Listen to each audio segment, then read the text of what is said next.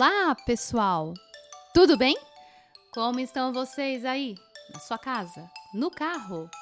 Bom, eu sou Abigail e estamos começando nosso programa de histórias.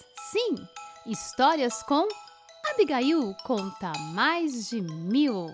Bom, para quem não conhece a gente, nós somos um grupo de contação de histórias, teatro e música voltados para o público infantil. Estamos há 10 anos contando muitas histórias e muitas músicas em escolas, sescs, bibliotecas e agora estamos bem pertinho de vocês.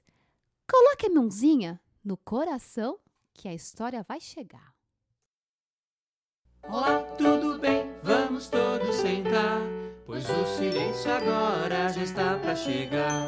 Quem quer fazer xixi vai ter que segurar, porque a nossa história já vai começar. Lá, lá, lá, lá, lá, lá, lá, lá, lá, lá, lá, lá.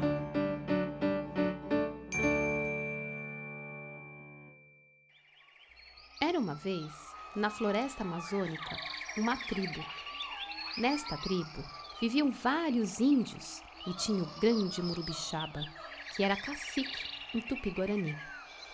O grande Murubixaba era respeitado por todos os índios da tribo e ele gostava de contar histórias.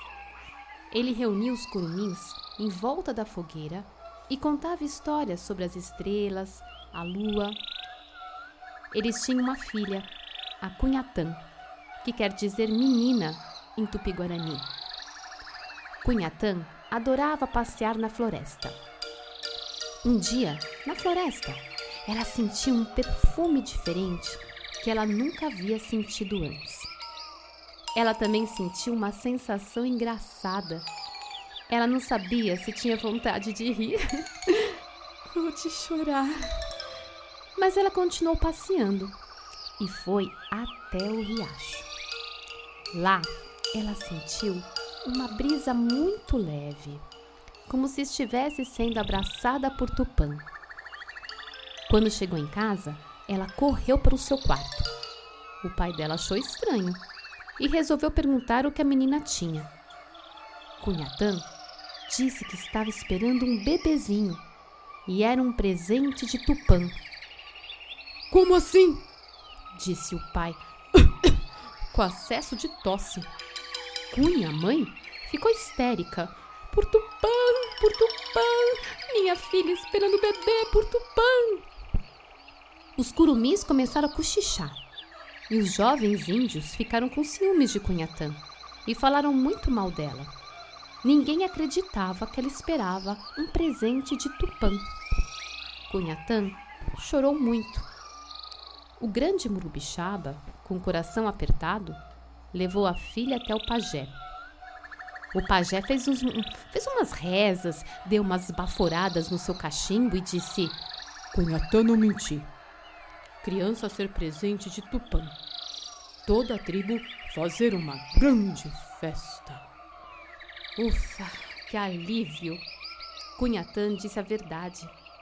Todos pediram desculpas e fizeram uma grande festa. O tempo passou, passou e passou. Um dia, na aldeia em que todos faziam o mesmo de todos os dias estudar, trabalhar, brincar um perfume diferente invadiu a aldeia e todos sentiram uma brisa suave percorrendo o ar. Todo mundo sentiu aquela sensação que Cunhatã sentiu de rir e chorar. O único que sabia o que estava acontecendo era o pajé. Ele sabia que presente de Tupã estava chegando. De repente, na aldeia, ouviu-se um. Era o presente de Tupã que estava nascendo. Todos queriam ver a linda menina. Mas um curumim muito esperto observou o seguinte: Epa, ela não tem a nossa cor, a cor do urucum. Ela é branca como algodão. E vocês sabem como é o nome dela? Vamos perguntar para o pajé. Hum, presente de Tupã se chamar Mani. E Mani foi crescendo, crescendo, se tornou uma menina alegre que gostava dos bichos. O tempo passou e um dia Mani ficou doente, fraca. Até que ela fechou os olhos e nunca mais abriu. Tupã pediu seu presente de volta. O grande Murubixaba pediu que cobrisse Mani com um tecido mais bonito da aldeia. Enterraram Mani dentro de uma oca. Um dia, uma raiz nasceu da oca. Por fora era escura como os índios e por dentro era branca como Mani. E todos comiam essa raiz porque era muito gostosa. E chamavam de mani, mani, mani, mani dentro da oca, manioca, mandioca, mandioca. E esta é a lenda da mandioca.